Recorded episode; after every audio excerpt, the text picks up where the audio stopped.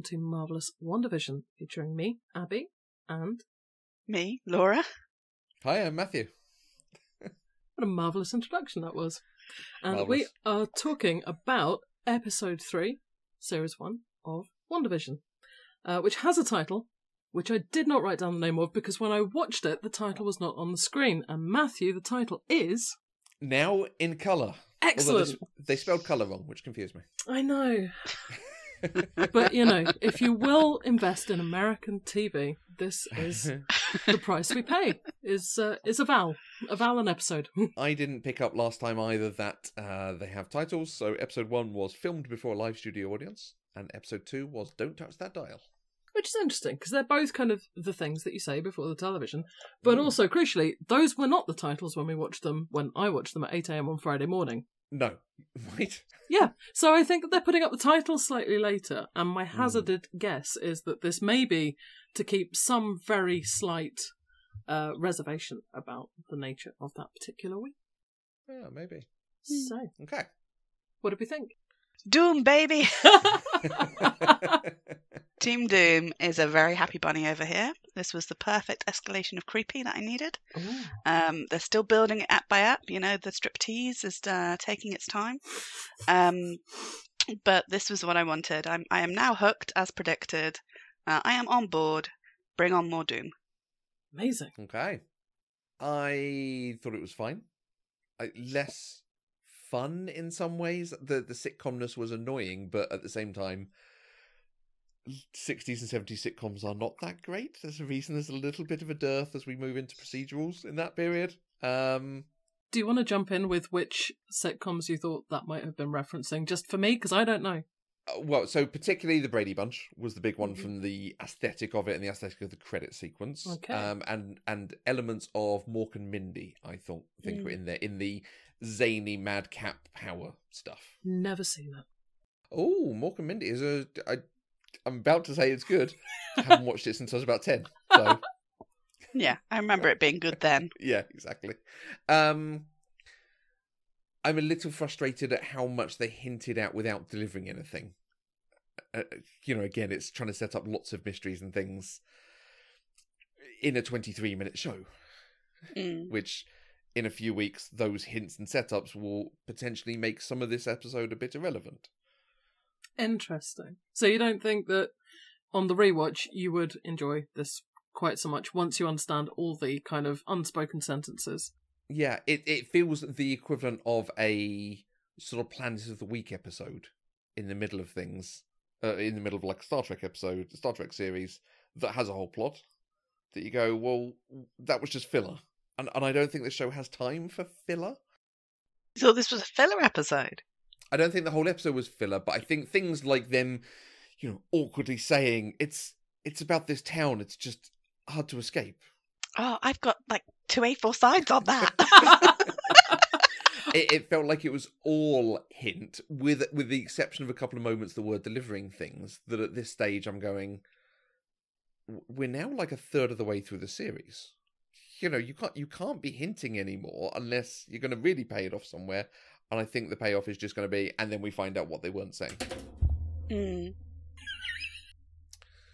That was me dropping my pen. Sorry. sort So- of like a sound effect in itself. is. Yeah. I think uh, it's interesting when I've been listening to critics and that that they were given these three as the screeners, right. Right, yes. and I think that's quite clear that Mhm. the next one will be when we see a lot more. Okay. Because I, I, I did think it's really strange that this wasn't released in week one as well. Th- Mm. This would have felt like such a great package to have up front. Of this show's going to do some stuff. You're going to get your sitcom stuff, but you're going to get some weird stuff.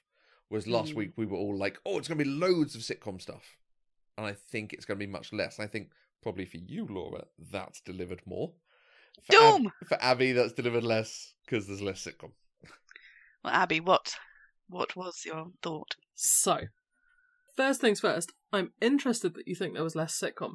Second thing second, this was a bit difficult for me, and with eh, the best and most complex will in the world, I don't enjoy pregnancy storylines and birth Hmm. sequences. I, I have very difficult feelings watching these things played out in anything, everything.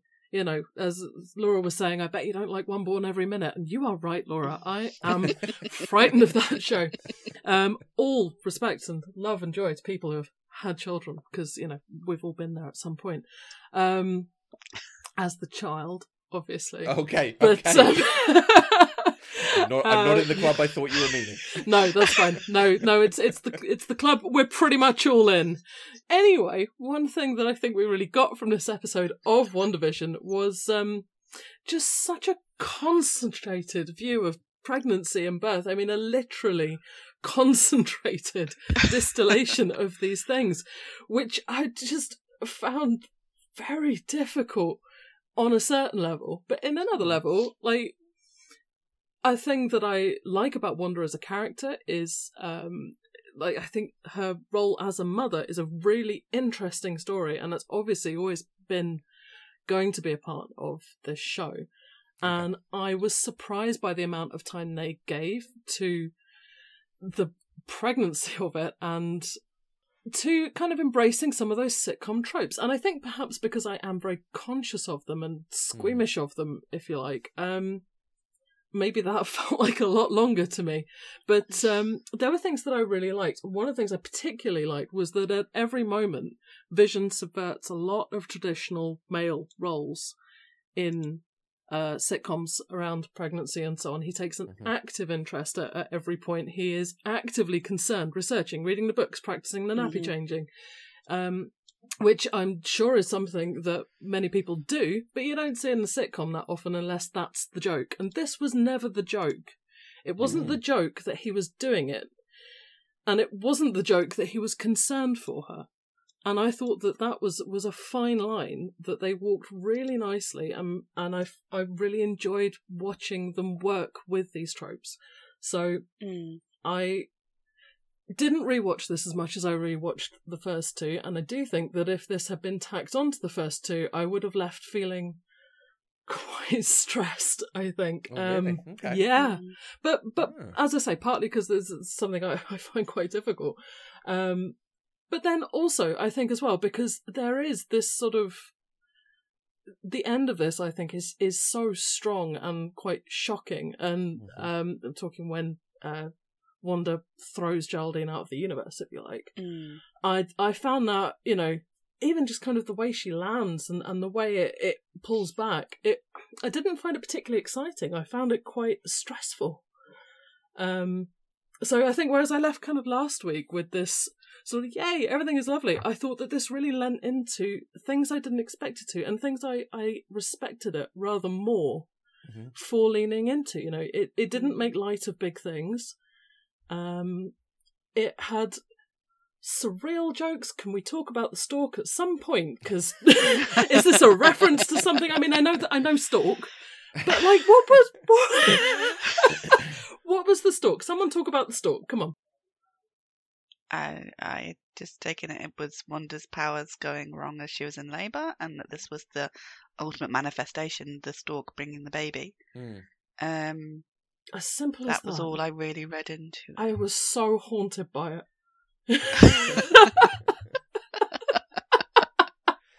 Because they did call attention to the painting of the stork when she's doing it, because that's on the cus- Mm. on, on on the follow of the thing on the naming of the baby. So, like they sort of showed us this thing was there, and then I I I liked the setup to it because it felt like it was about to do weird creepy moment with the noise in the other room, but it was staying in sitcom moment with the because the laugh track was still going.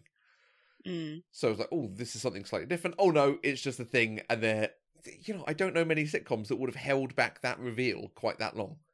Mm. but then stayed with it so long as well. And I think that Mm. that was the other thing that was really interesting about this episode. As you say, like with the kind of drawn out, it's just this village and these things, you know, there were a lot of things that were extremely drawn out.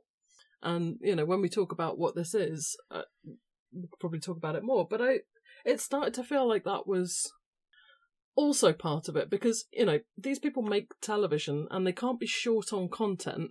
So there must be a reason that some of these things are quite so leaned into, and that maybe that's a, a facet of the sitcoms that I'm not familiar with. Maybe Dork Stark. Tony Stork. Isn't it Tony Stank? yeah. I'm grasping slightly there. I thought when, the way they did it though was great. I mean, you know, when Geraldine had like the fish trousers on and Mhm. and all that, you know, it was. Yeah, we've was been sat there going, she's got fish on her trousers, right? Yeah. yeah. And then it makes sense. Everything is a choice. And and again, like it's that kind of thing where you go, imagine writing that in. So the stork's gonna go for Geraldine. Well, she's gotta wear fish on her trousers. Sure. Okay. Like like I want to know where that started. Did they find the trousers first or the joke or the stork like how did Yeah. that come to be that? That is my one question for the writers of WandaVision. How did you get to that? Did That's it start with question. the trousers? That's it. That's all I want to know. Everything else we'll get to. But I don't think anyone's going to tell us that. But they did get through that. You know, if you're talking that you're not totally comfortable with pregnancy storylines, they got through it in an episode. In Mm. 20 For which I am also grateful. But there are several giving birth episodes of Friends which take up the entire episode, Mhm. give or Yeah. take. So again, that that is not unusual. Oh, but but the whole pregnancy was this episode, Sometimes in Friends it feels this way because they don't talk about it, Well, and then that's- that's fair. child. and then the Which- child disappears for two seasons. Yeah. Um, So Well, we definitely I mean- don't talk about them afterwards. no spoilers, but you know, I I think that there was also something that works in a sitcom sense about Wanda suddenly being pregnant. Like now Mhm. it's six months, and then it's Friday, and then it's actually just now. Yeah. Um, and and because you put it in this context, again, you get to do things that you really wouldn't be able to otherwise. And, and I think there are other shows at the moment, The Mandalorian being one, that would have made the pregnancy the whole series. Yeah. Just, you know, yes, the children are going to be important, or her as a mother is going to be important, whatever that storyline. But that's a few years down the line. We're going to just focus on this itty little bit that we're going to deal with at the moment. So I, I sort of appreciate the clip it's moving at. I mean, is it moving at a clip, or was it just the pregnancy? I, I think it's going because I think you're absolutely right, Laura. It's about to change. Mm. we're about to start getting possibly scenes outside of Wanda's POV, which we don't. Well, we really did get. have one. That, uh, that's one of the things that I wanted to bring up was how odd it was to have the scene with Dottie and her husband. Just kind of apropos of Mm. nothing. Neither Wanda nor Vision are there, No, and I, I found Mm. that odd. Yeah, just a singular Hydra reference. Yeah, and they're just kind of Mm. so you know the village exists outside them, which is not a given Mm. um, from the first two episodes. Yeah. What Mm. what do we think about the other people? I well, firstly, can we just do Geraldine? Well, why not? I'm guessing we're all thinking she's Sword. I, Now? I, from the sword. Yeah. I was that- in fact, thinking- she was wearing a sword on her. Yes, that. No. Okay, cool. So Geraldine slash Monica. First time I watched it, I was kind of like, I think she's, I'm not sure. Second time I watched it, it seemed pretty clear that when Pietro is brought up and she, she seemed to be remembering Mm. Mm. and then talks about Ultron, and then when Wanda's questioning her, she seems confused as opposed to trying to hide what she said before. Uh, yeah, I'm not sure whether it's defensive or confused. Uh, It's the moment where she goes, "Wanda, don't be like that." Yeah. There's just there's I like that. something to it. So I really thought she was fantastic in this episode and really enjoyed kind of just from the moment she sort of walked through the door and she's telling her story and I really loved the length of that storytelling sequence kind of over the stork. And to be honest, the stork thing always creeped me out more the second time because I've been enjoying the story and I was quite engaged with it. And then, but then I realised that it was going to be largely about the stork. But it's things like her reactions, like when the, when uh, Wanda chucks the orange at it, and I just, I just felt so thoroughly compelled by her. And you know, we talked a lot about sort of what she would be like in a sitcom kind of role, Mhm. and I think again, this is going to be one of those things where I'm just sad not to see more of it because I suspect now she's been chucked out the sitcom, she's not going to be funny anymore. Um, Mm. and we can only hope. I thought she did like. I'm I've not watched a lot of 70s sitcoms, but it's the kind. Is Foxy Brown? Is that the right reference I'm making? I think that's a detective show. Again, this is the sort of rise of procedurals and this kind of thing. Yeah, but I think that time, kind of mm. that character. Um, and I thought, yeah, she inhabited that fantastically, and I just the the whole bigger than life performance, as per uh sitcom, and yeah, I thought she she really delivered it. Hmm. And then with that real See, I, I- she felt vulnerable to me. I thought you were going for a pun when you said she really delivered it. Because I and I, but I really loved how kind of natural that felt. Like the the way Mm. that she just again kind of moved through that sequence and really took such a kind of firm but supporting role. And I think also uh, I was sort of watching it thinking like, is this something that you're consciously here to make sure happens? Like, did you know that Wanda is giving birth? Like, are you here to facilitate this, Mm. or are you still inhabiting the role of the good friend? Like, Hmm. it it's such a an ambivalent energy that she brings. Mm. Um, just so enjoyable to watch. Um, yeah, and then and I think that that is also what made the kind of shock of of the way she sort of lands outside the sitcom in this bleak army field scenario. Mm. I think that that's what made this well bland. And and Mm. again, you know, if we're saying there's ambiguity over her, there's then Mm. ambiguity of who it is she lands with, because there's no Yeah. sign of whether that's Sword. That's so. So I mentioned the Hydra reference with Dotty and Phil, and there's the Mm. Hydra commercial as well. So is this a Hydra thing going on? If we've now got multiple Hydra episodes per uh, references per episode, Yeah, I think they have to be in the mix somewhere. I did go back, and I'm pretty sure the last time Hydra were in the films is Ultron. what what Yeah. do they do in Ultron? uh, get defeated. That's about it. They go after the Ultron bunkers, so Strucker is Hydra, and I mean, I only watched it what ten days ago. It's you can't expect me to remember things. it's not like I'm podcasting about it. Come on. yeah, I think Geraldine's sword, obviously because of the necklace and what have you. But so then that makes me think that Agnes and Herb, at least, if not all of the townsfolk, either have to be Hydra in opposition to Sword, or have to be victims who are trapped. And I think victims, particularly that conversation outside with um, Agnes, Herb, and uh, Vision. Mhm. You know, Agnes looks genuinely terrified, and that's when she's got her back to Vision. So, which I mean, again, we could separate Herb and Agnes, and maybe one of them's pretending, but at least one of them um, is, uh, I think, is trapped. Um, I saw someone saying that they're all dead Mhm. and they've been then trapped in this world. I don't know somehow, in the same way that Vision is. Um, I'm not sure about that one. But when he starts to, when Herb starts to say, "Was it we're all here because we're," and then it's cut off, and I, uh, yeah, I think it's trapped. What did you think about the thing with with Herb and the chainsaw and the fence? I think a lot of this it it might be hand waved away a little bit with the it's her powers or she's having to control so much and do so much to different people. But part part of this for me comes from the fact that the Hillview sign when Geraldine is ejected looks like a real place. Home is where Yeah. you make it. Something on those lines is what it says. Yeah.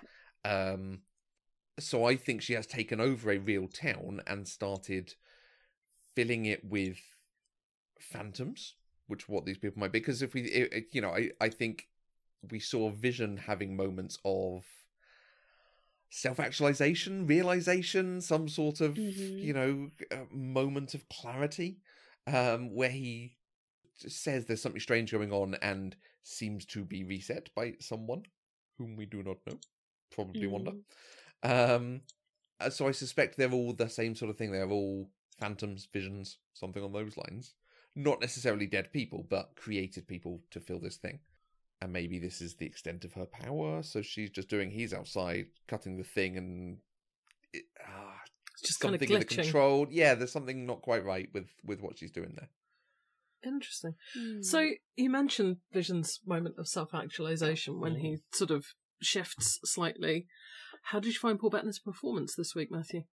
better, less manic.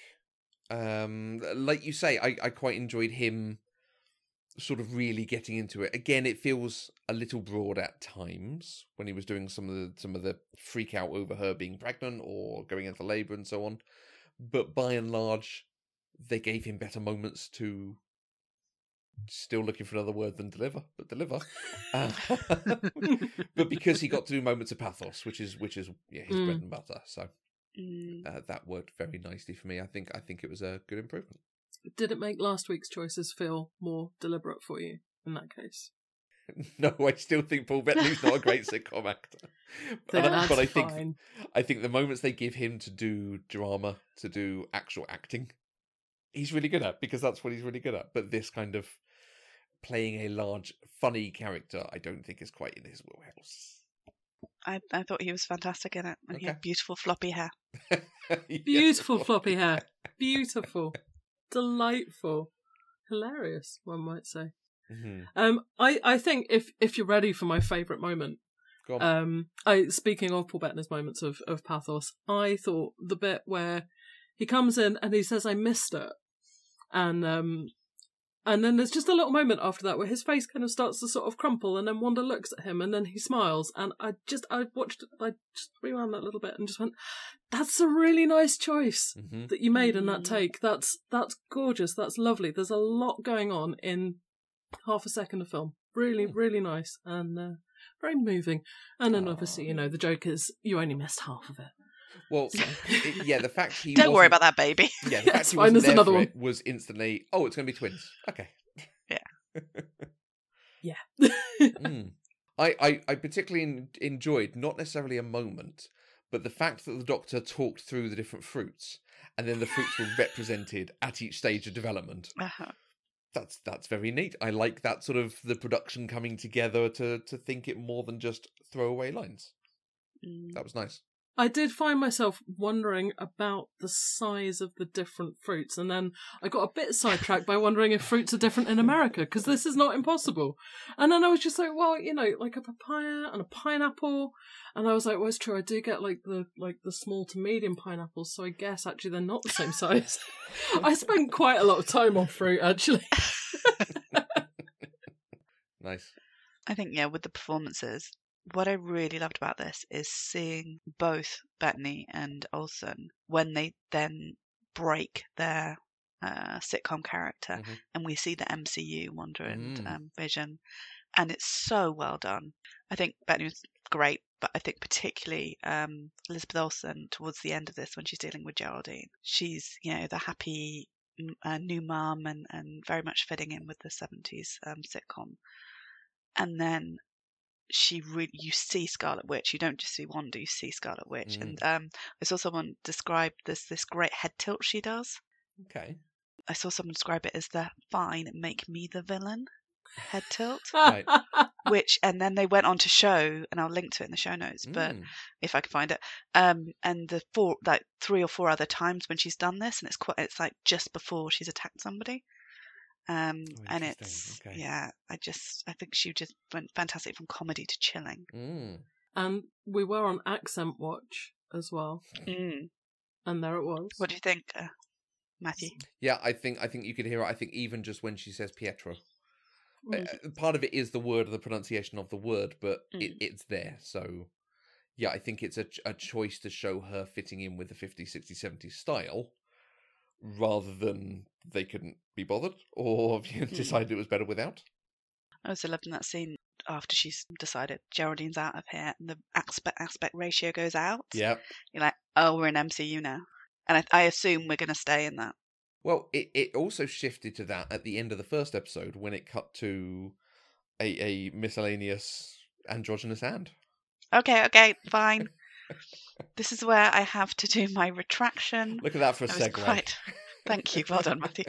I was quite adamant last time, as you may remember, that um, that this was definitely not Kat Dennings' hand from my intimate knowledge of Kat Dennings' hand. Clearly, that knowledge is not quite what I thought it was. So I've gone back and watched it, and having thought it was a man, I don't think it is a man anymore. Okay. You think it's Kat Dennings' hand? I, well, I think it's a woman, and I think there's a reasonable chance it's Kat Denning. Yeah. So, apologies. Sorry, Kat Dennings, about your hand. I- interesting watching that again. There was definitely a sword logo on one of the screens, so definitely a sword thing being done there. And the little Mm. coloured device she has next to her is a RODECaster Pro used for creating Yes. podcasts. Wow. Brilliant. so is someone putting out WandaVision as a podcast? as an audio It's all a podcast all along. It's just a massive Yeah, recording Mar- studio. Marvel do have podcasts based on their characters, so Is that is that where they're going to jump to? So you might go through eighties, nineties, two thousands, and then Wanda and Vision doing a podcast together. Yes, yes, they're just like married, like in tracksuits, doing a podcast. Yes, that's all I want. but actually, that works really well for like at least 2015 onwards, surely. that that would be If quite you- fun. If you're going to be granular about these things, I love that. So no, yeah, it also shifted sixteen nine to, to widescreen for that shot as well.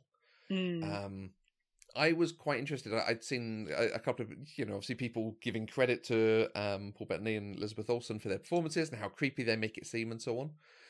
There's so much going on to sell those moments because the laugh track cuts out. We obviously shift Yeah. to different styles of camera. We go from multi-camera to single camera. So what we used to, there's usually a soundtrack kicks in. They are working so hard to sell those moments. I think they know the show is going to live on them effectively. Mm Mm, So. Yeah, really, I I I- I think it's almost good that everyone's saying, "Oh, their performances are so good." It's the way a character's face changes and and does that that kind of thing. That they're they're everything else that's happening is not happening on a conscious level, it's subtle. but it's just working to to Mm. sell it across to you. It's great. But but I mean, again, like like with the fish trousers, everything is a choice. It is a Mhm. choice to stay Ooh. on these faces for those moments. It is a choice to cut the Mhm. background and to make the emphasis and and to give the performances the space that they need. Yeah. And and I do think as well that it's it is quite sparse. Like as we're sort of reflecting on these things, really, there's it feels almost as if there's only like four or five scenes in it. Yeah. You know, I mean, there there are more things, and there are sort of more inconsequential conversations. You know, the Doctor's holiday and and so on. Mm. But um, there's there really is nothing quite like this. Trying to tell a story in a universe with so few characters and so few plot points. So I do think that it does need all the additional work to convey the tone and everything of the story because you don't have this infinite mass of plot and quip and all of the Mm. things that some of the other Marvel films have, and also you know the two and a half hour runtime. Is is some of that because they don't have extras in it? So it's not just that we we've only got a few characters, a handful of people speaking lines. We know who else is cast, so we know who the hand might be and the voice on the radio might be. But there's no one incidental in scenes either. There's no one coming around with a clipboard asking them questions or something, or walking through in the Mm. background with the shopping. Hmm. I mean, now I'm thinking about it. Are there other cars? Are there are there people? Just other characters we've seen. The scenes outside their house was very obviously painted backgrounds. They were on in a corner of a stage with a house Mm. section and painted backgrounds on the walls. And and Herb was stood on one side of the wall. Like they weren't even being subtle about it, which was really interesting because I feel like they've done better in the earlier episodes. Well, I think that's what also makes the kind of the mass of the field at the end. Mm. Again, you know, we're talking about tone and emphasis and scale, and and it does go from a closed-in set to a thrown-out wide scape with unknown numbers of people, Yeah, seems to be a town. Mm. Yeah. which yeah makes it a bit more stressful, I suppose. So you both think that Wanda's doing this still? Yes, with sort of reservations. I have slightly reassessed my thoughts about what what is going on and where we are in the timeline I thought we were in. Okay. Based on just the episode or extracurricular reading?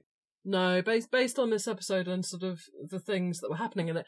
Based, I think, largely on her talking about Pietro and um, kind of sort of how how I thought this was going to be. Because again, if I'm remembering this wrong, then you know this is not a comics podcast. um, but it's she's had her children prior to House of M, if I'm remembering it correctly, and um, and it's the loss of her children that you know in in inverted commas that um that sparks the events thereof and pietro is around and Okay. because in ultron he is you know removed i assumed that we weren't there but now i'm thinking maybe actually this is a prequel and what they've Mm. done is say yeah we thought that comic run was cool and we would like to do uh xyz versions of these storylines but let's just make the order a little bit more interesting and give some, you know, if not necessarily different motivations, let's just let's just rearrange things a bit. And when you think about the scope of the Marvel comic verse, or you know, Mhm. whatever it's Mm. called, just you know, Marvel, um, that's not that's not a weird choice to make, I suppose. You know, you don't know what's going to come along in comics, and I think they do evolve in a very organic sort of way. You know, they do cover nearly all storylines that you can ever do, so it's not weird to chop them up and move them about a bit for the sake of a more streamlined TV series. So, so now I'm thinking it might be different. Mm. And they've definitely done that in the past with, Mm. with characters and, Mhm. and storylines. They've sort of gone slightly down a road or combined characters or whatever. That that's what I love about the MCU particularly, and, and in comparison to something like a Star Wars, they take their sort of legacy canon and Mm. they put it into a world that they've built. So Yeah. uh, you know the biggest turn is the end of Iron Man. He says that he is Iron Man, which is a completely Mhm. new revelation. But that doesn't stop them doing some of the big Iron Man stories. They just need Mm. to do it in a different way. And you're exactly right. They've done it with characters in different situations or different interpretations thereof. You know, the Infinity War was already an established story. They just did it slightly differently with the characters they had, and and I'm I, I'm here for it if they're doing it here. Whereas in Star Wars, they went, "Oh, we've got all this legacy canon, but we're not going to do anything with it. Thanks, we're going to Mm. park it over there." Whereas I, I'd rather they've gone, "Oh, we're doing the Thrawn trilogy, but Mhm. slightly different and, and adapting it." So it's going to be, you know, for the people who know it really well, it's going to be exciting because it's new. Um, and for the people who don't know it, it's exciting because it's even newer. Mm. And I I like Marvel doing that. And it does make me kind of wonder where this, what this feeds into. I don't. I'm now. I don't think it's her. Oh, okay. I think obviously she has some power. uh, Or she, well, she's got her powers, and I think they can affect the world. You know, obviously she decided that she didn't want Geraldine there anymore, and Geraldine's gone. Now, is that that she did something to her, and as far as Wanda's concerned, poof, Geraldine's gone, and therefore the world has ejected her, or whoever's Mm. running the world has ejected her to um to coincide with Wanda deciding she was getting rid of um, Geraldine. But it's just some things. Like last time, I was absolutely convinced that her rewinding in the first episode that that was her. She said, "No, don't want that. We're going to rewind." Watched it again, and also watched the reset in this one, and you could also read that her saying no is no, this is not something I want, and then someone else reacting Mm. but okay, we're going off track. She might be seeing that something's going on here. We're going to rewind. So I've watched um, Elizabeth Olsen's face really carefully on certain points, and she's completely inscrutable as to whether right. she's hiding something. She just looks confused. One of the big things is, which I might, I'm probably reading way too much into this, but we see, we kind of see this dome over Westview at the end, and it's blue. Mm. If it was Wanda, wouldn't it be red? Everything we've ever seen her do in the MCU, because we've not at- in MCU world, because actually there's no color that, or anything that seems to happen when she actually uses her magic in in this universe. It, it to me it looks as if there's this this containment potentially from Sword, um, in order to try and keep her safe, or is it Hydra has created this, um, in order to uh, twist her powers? Mhm. Um, but yeah, I'm I'm seeing it as these are everybody there is trapped, as as Dr. Nielsen said, small town so hard to escape. The as you like it quote, all the world's a stage and men and women merely players. Yeah, I'm leaning that way now. I, I like that because it, it almost seems so obvious to be like she ejected her and she's the villain here somehow Mm. and and so subverting that is interesting except geraldine was covered in red Wanda magic juice when she was ejected Was she? for want of a better word for what it is she's all glowy fluttery red I didn't see that. Mm. I like the idea of, and I'm making this up, so it's okay. there can't be any spoilers. I just, I really like the idea that if Wanda we is being. hit on exactly what it is Then we can say that the show luck. gave us very good pointers and Laura picked them all up brilliantly. absolutely Um, I like the idea that uh, Wanda is being held captive by Hydra or someone and is having a particularly bad time. And in order to attract help, she is literally broadcasting. She is Mm. broadcasting WandaVision and it is Mm. causing havoc. And so I, I don't know how Geraldine fits in. This is a flaw in my sudden imagined plot for this quite thoroughly made show. Yeah. Did they, they find a way to insert her as a beam of light or something, perhaps? You know, I uh, your face says that maybe you're joking, but I've seen Stranger Things. I haven't seen Stranger Things. I hear good Me neither. Um, and that wasn't that was a, a pure mistake.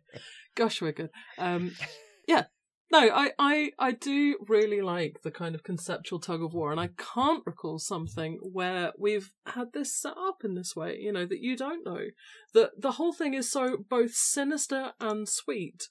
And this really um, interesting tension between you want Wanda to have this wonderful life with her husband, her children, and a sitcom. How lovely. Um, but also, what is the cost of that? And you're aware that there's probably some kind of cost going on somewhere. Um, mm. and, and that you don't know who the sort of authority behind it is. You Uh, don't know who's constructing Is it Sword monitoring it, but they're not the ones in the camp? Maybe. Mm. And and th- this for me is where it, it gets really good. This is why I have probably quite so many notes. Is because I love the questions. I Mm. don't necessarily love the answers, but I love watching it to try and pick up on every single detail I can. Do you want to know the big question at the top of my things? Really desperately. Why is it bees?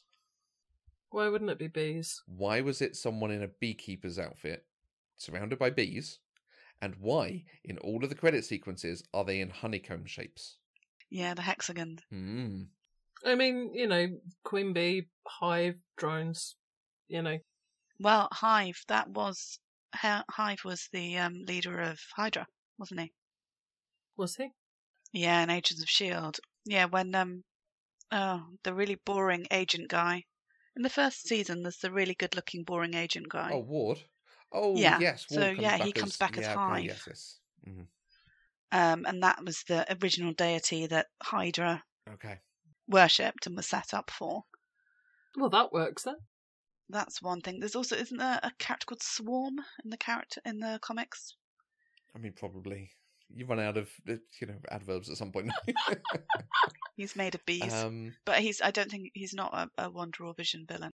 like it was interesting us we talked about the person coming out of the manhole and her reaction to it but a beekeeper is a really strange thing to throw into this magic and sci-fi world it's a sort of ordinary magic it's it's you know low level fantasy Beekeepers are ordinary magic, Matthew. You're right. well that's you know it's it's terry terry pratchett does a whole thing about the magic of bees Yeah. and so on and you know Yeah. it is it's that sort of Yeah. folklore I agree. Or is it that this is something I read that he wasn't a beekeeper?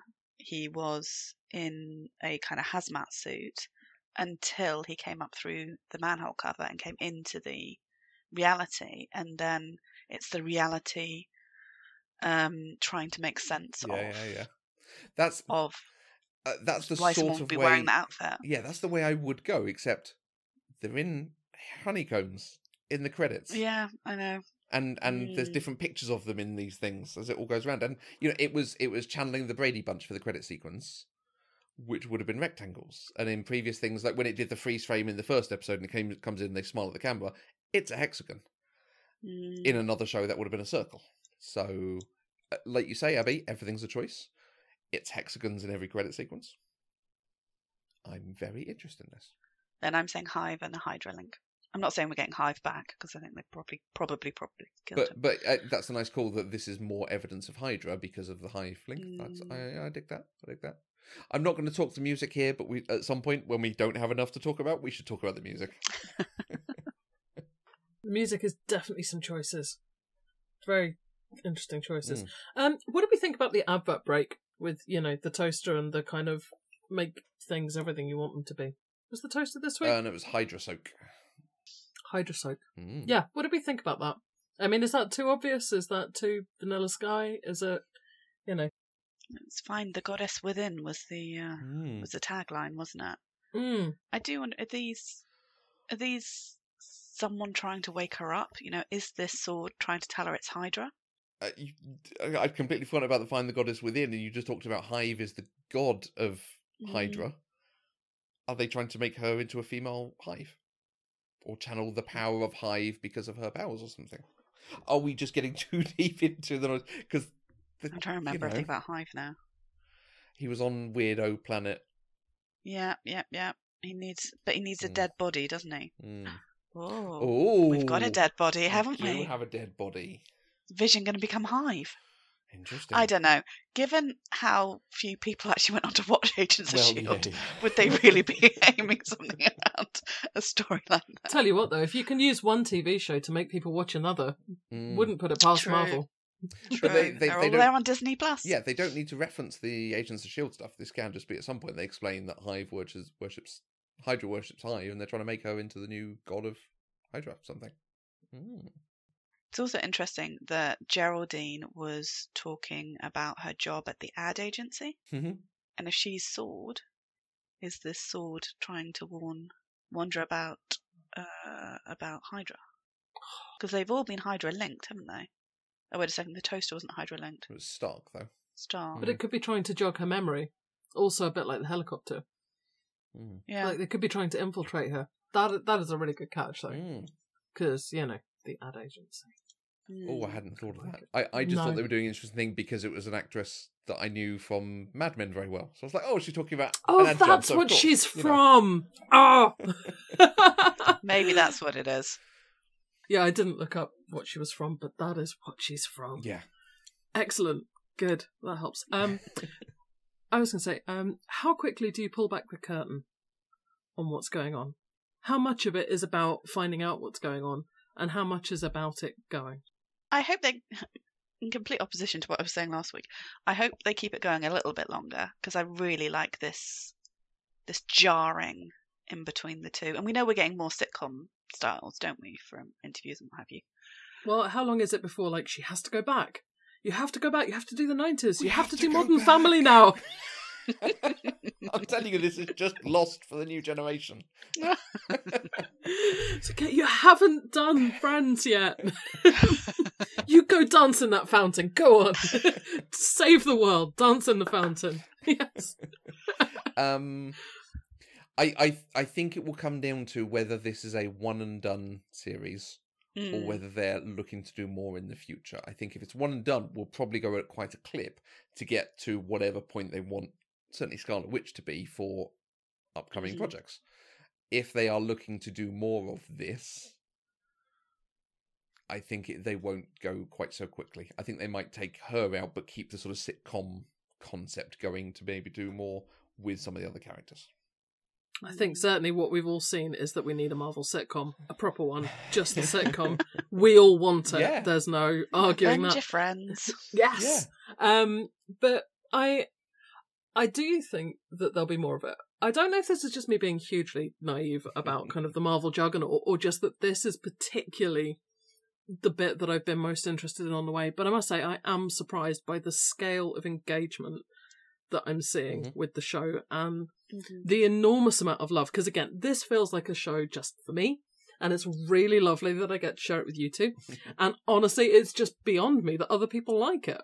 Um, so uh, you know, this is a very self-centered view, but I am an only child, so um, anyway, I just I am really delighted by every time you know it gets like Friday lunchtime and I sit down with Twitter and I can actually just spend like half an hour reading only happy, interested, curious engagement with the show that I've just quite enjoyed, Hmm. and people kind of really getting into the references and the things. And you know, there are a couple of people who have you know things to say, but I've not spent much time in Marvel engagement really. Hmm. So this is just really nice, and it does seem to be quite a lot, and it does seem to be quite immediate. I don't know. Maybe I'm I'm not. I can't pretend I'm going and looking at it for the rest of the week, Mm. but um, it's quite joyful, and there seems to be just so much of it. So you know, people are obviously watching. Granted, there's not a whole lot to do right now because it's 2021 and it's January, and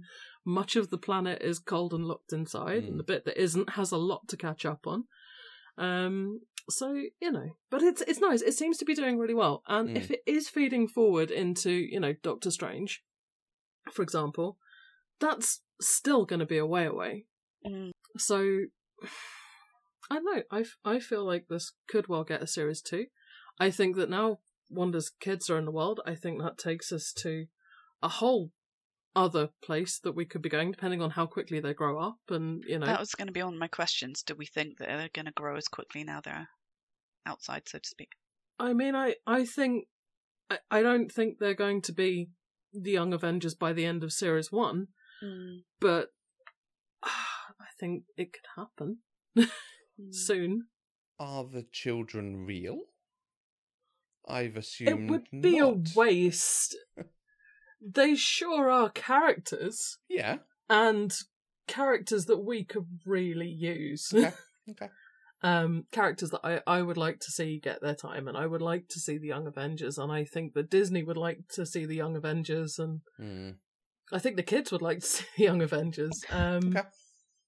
But I don't know. I I mean, I guess it opens a lot of options, lots and lots of options. Hmm. You know, it, it is a weird thing to do because you know, again, there are so many storylines that you could do and draw on and create, but. Mhm. Certainly, as things were, there was no real way that Wanda and Vision could have children old enough for this franchise to be Yeah. palatable without a little bit of intervention, Hmm. let's say. I mean, I don't know what other intervention you might need to make this happen. So yeah, some sort of speeding thing. Yeah, I mean, I, I think they will grow because otherwise it would be quite difficult to do a lot of the other parodies. Maybe that's what the blue is. Maybe it's some sort of speeding up y thing. Maybe using the power of Pietro to make things go very fast. Pietro was blue, wasn't he? Mm. If Aaron Taylor Johnson comes back, you'll know. That was one of our things, wasn't it? Having had the the mention of Pietro, do we think we'll see him? I didn't think we'd get that mention that quick, so anything now Mm. is possible.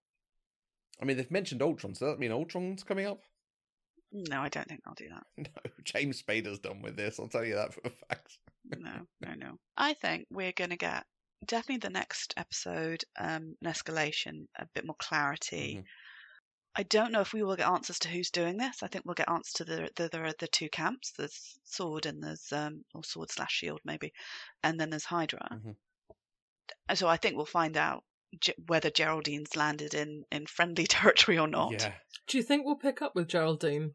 I think so. I think we're either going to see her being debriefed or being interrogated. And I think, you know, we've seen from the trailers that there's the whole um, Wanda saying, this is our home, and Vision saying, then let's defend it. It does look like a bad Halloween is coming. Yeah, I think they could still do all of that without telling us who actually is running this.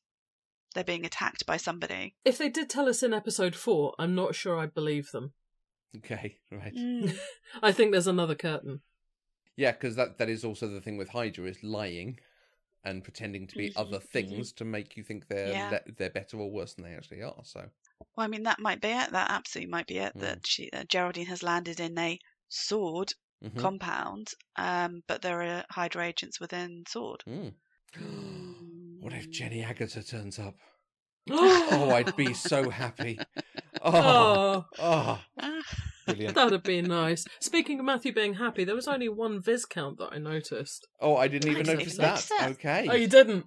Oh, it, it really sticks out for me now when that happens. So.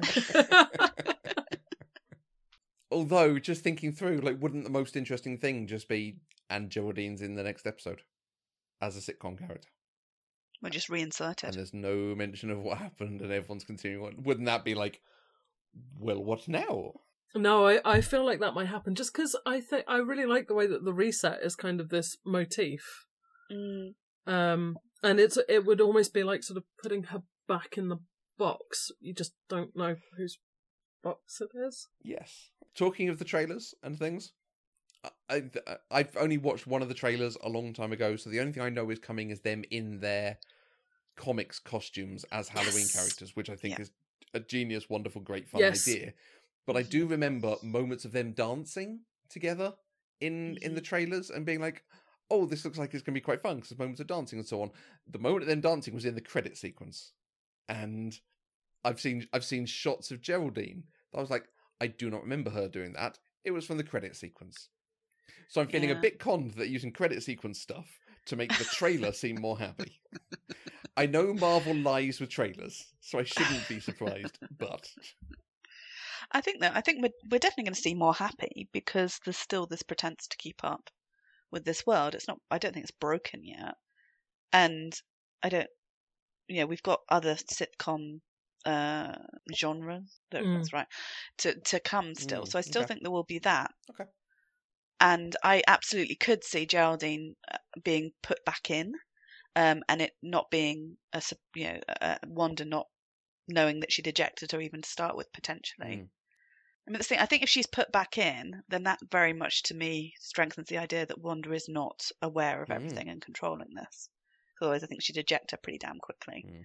Um, but I do, yeah, I have a feeling we will see Geraldine outside before we we see her come back in again.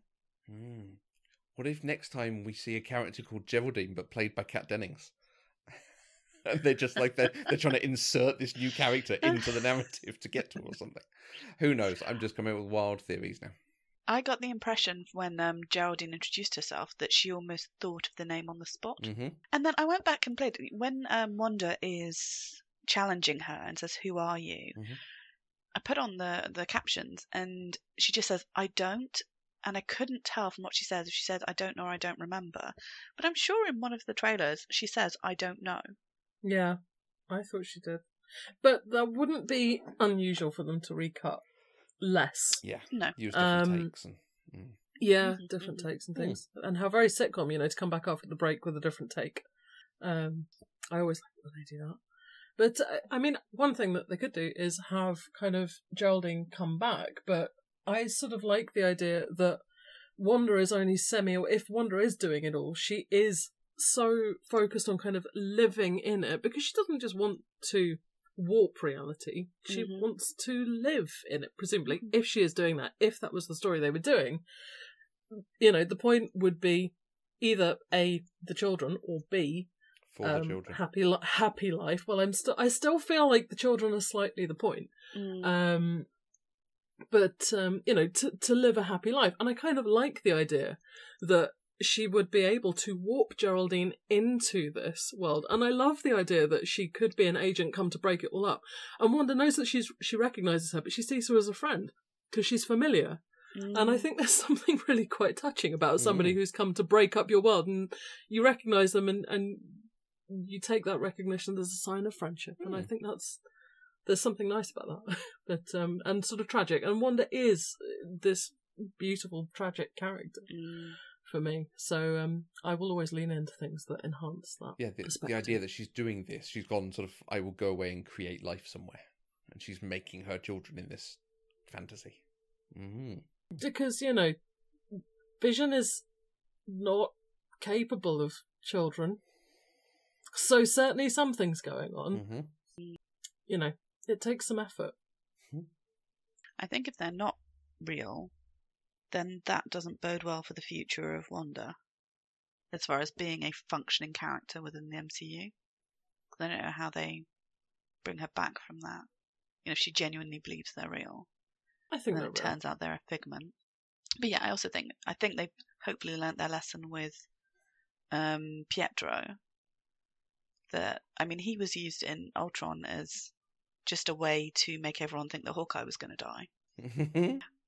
I I think there was some behind the scenes shenanigans that they were allowed to use him, but he had to only appear once because Oh, really? they were using Quicksilver in the X Men stuff.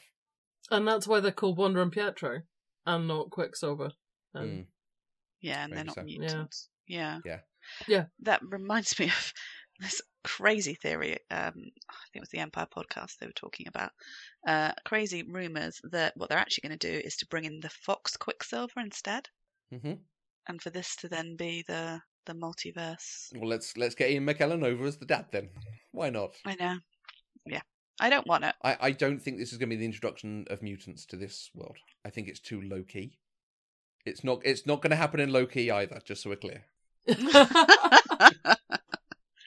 i mean i i still oh there's there's so much mutant content Mhm. that we just haven't had properly handled um and so much i would love to see and so much that they could do Mhm.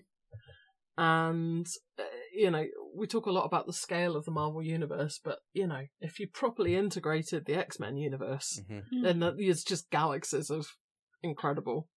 I, d- I think we might see hints towards the X Men in this, but I don't think they're going to introduce them. I think that's going to be a film. Mm. G- given how big the X Men have been for twenty Mm. years now, in in in Yeah, but then they cinematic made Age of. Apocalypse. They made Age of Apocalypse, and we all agreed not to talk about it and to pretend that actually we've never heard of them. Disney didn't make that. The other No, I- people did. But the- But that's what I mean. Yeah. Now they've got this chance to start again because everyone Mhm. has willingly forgotten everything apart from X Men First Class, which really is just a series of gifts um, and a lot of excellent fan fiction. And, you know, from now on in, the coast is clear. So should we do uh, anything else we want to cover? And we just cover everything. Can I say that my favourite line from this episode was "Let's abandon the kitchen," which I have used regularly all week. so you know, if each week I'm getting a new. So I think that brings us to a conclusion. I I think I've gone through everything, and we've. This is the problem with the speculation that there is every chance the speculation is better than the denouement. But This is the joy of doing a podcast as something Mhm, runs, and and this is what kept us going through Lost. that's exactly exactly the point. Like, th- this is incredibly good fun. So I'm hoping everyone there is is making their own ideas and wants to let us know. Um, you can tweet at us at Eloquent Gushing on Twitter or Instagram or Facebook or probably some other places. Podcast at Eloquent Gushing if you want to email us. Uh, how can people hit you up if they want to send you messages? I'm at Laura Geeks Out on Twitter, and uh, we'll go for hashtag Team Laura if uh, if you think it's not Wanda doing it. and I'm at this AE Short on Twitter. And, you know, I'm here for everything. Just, you know, I'm here for all the theories and thoughts. And as Matthew said, you know, the speculation is the fun of it. Mm. And there is just so much to speculate about. And the other thing is, you only get to do it once. Mm-hmm. Because as each week unfolds, our theories are trashed into the ground. Absolutely, Laura. Do we have any notes on anything we're going to be watching out for? Is it is it mainly who's doing this and who's in the camp now? Yeah, obviously we'll keep an eye out for uh, Bettany performance good to make sure that you're still okay with that, and whether Pietro turns up. I think we can probably abandon one dot accent watch now, can't we? 'Cause Mhm. I think we've answered that. Yep. Nope, that's all. Yeah, the other bit's just the rather important who's doing this and, and why. the big question mark. And why bees? Why is it bees? Okay, there we go. I'm adding that. Why bees? Why bees? Terrific. Well, join us next week. I'm sure we will have a lot more to talk about after episode four, which I don't think I have a title for, but I'm sure we'll have an interesting title. Thank you very much for listening. And my nerves are made of steel. Let's abandon the kitchen. Flourish!